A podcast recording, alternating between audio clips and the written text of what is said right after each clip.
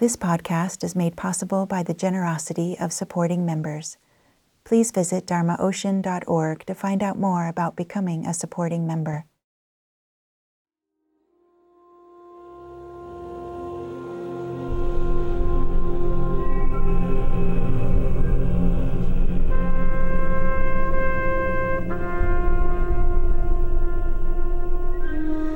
You are listening to the Dharma Ocean podcast. In this talk, Caroline discusses the true nature of reality, the Dharmakaya, that we experience when we rest in the space of the lower belly, in the practice of yin breathing. She says that this space is open, free, and not constrained by conditioned parts.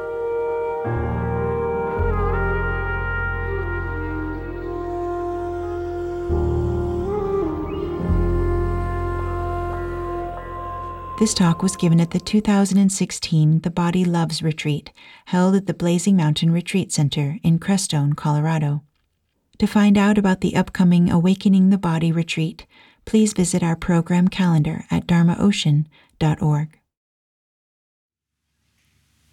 Everything starts from the unconditioned awareness.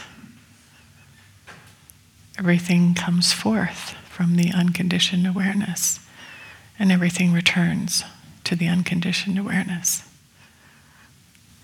In all of the somatic meditation, we need to remember that and to just keep coming back to it.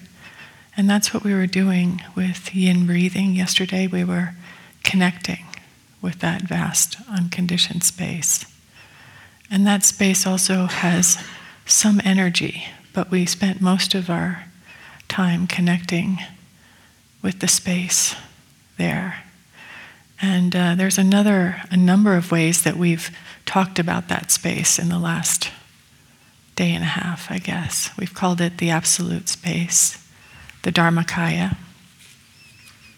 We've called it the basic witness, the groundless ground, maybe. What else have we called it? Anyone? Right? Yes, it is the space of the lower dantian, the fundamental space of the lower dantian. So it's all the same. And um, one point that came up this morning is energy arises from that space. And it's often hard for us to distinguish between the space and the energy. And we spend a lot of time here distinguishing, but also working with both aspects.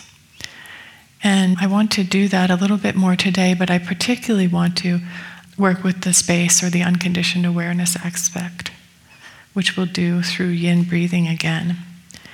And that space is free and independent of everything. And that space can't get overwhelmed or overtaken. That space cannot get sort of derailed by the content of our experience. And that's why we keep coming back to that space.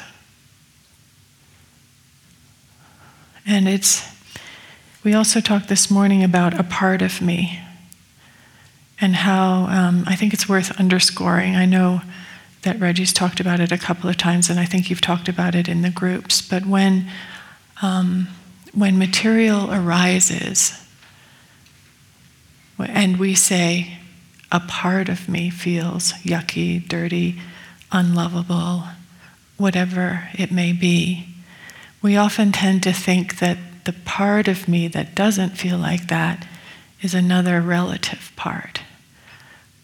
A part of me feels completely unlovable because my mother always told me no one would ever love me. But there's a part of me who knows that there are a couple of people who kind of love me. So there's that side of a part of me. But what a part of me also does is it reconnects us with the basic space.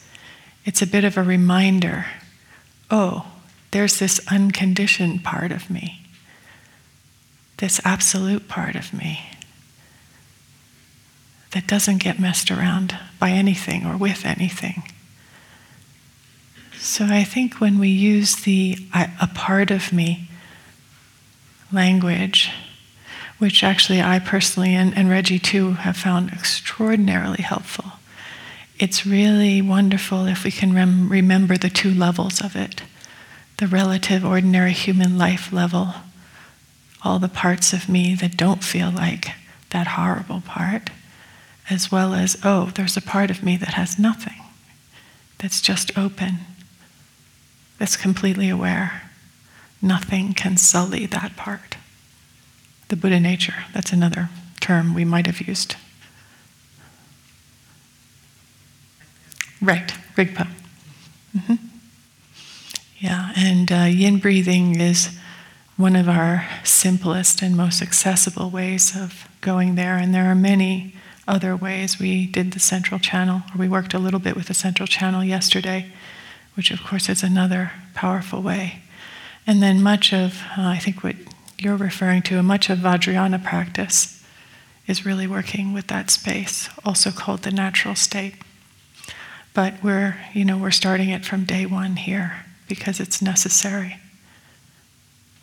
If we are truly to love, our bodies love ourselves as well as others, we have to start from that space.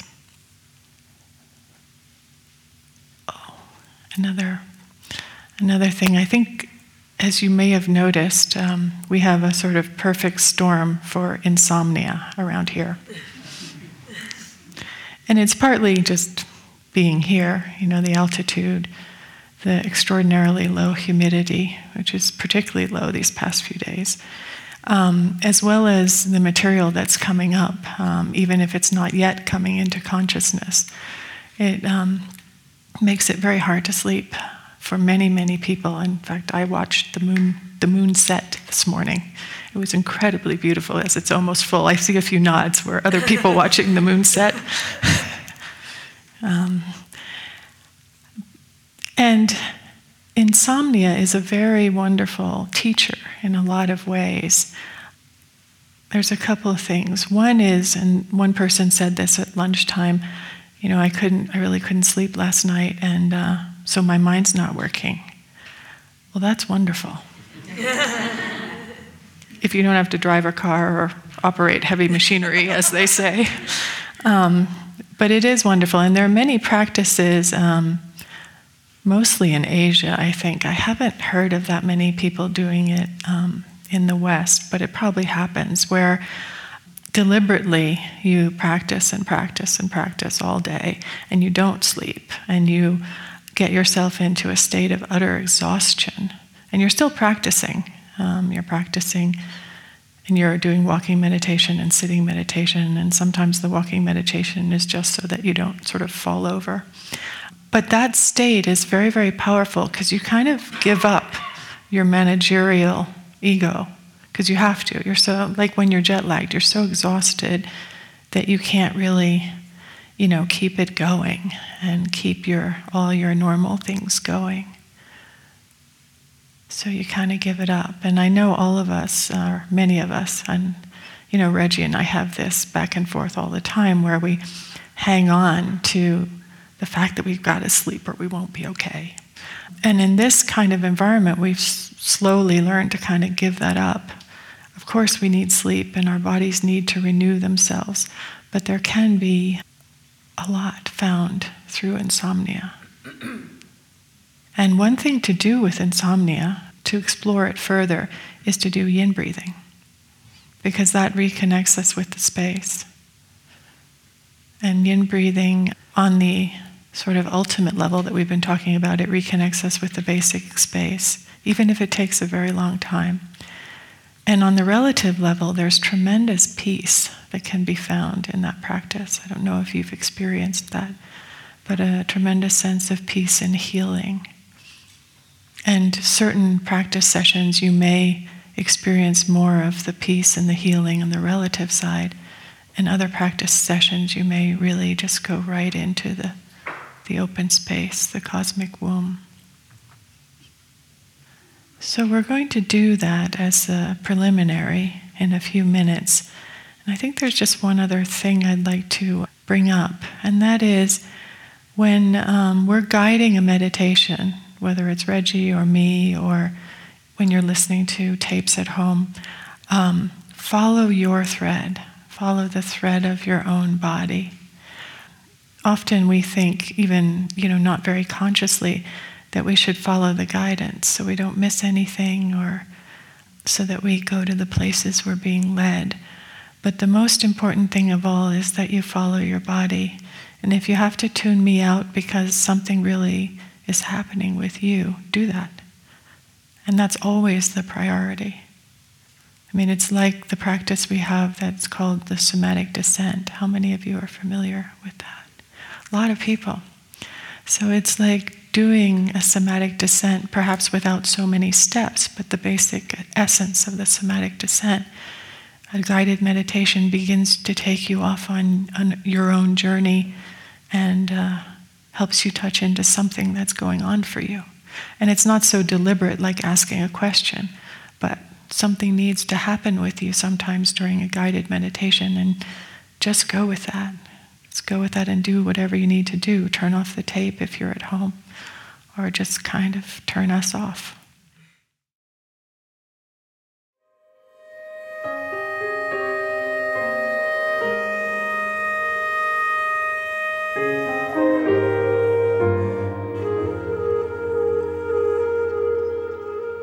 To listen to more of Reggie and Caroline's teachings, find out about upcoming retreats and online programs, and explore a variety of audio listening guides to assist you on your journey with somatic meditation, please visit dharmaocean.org.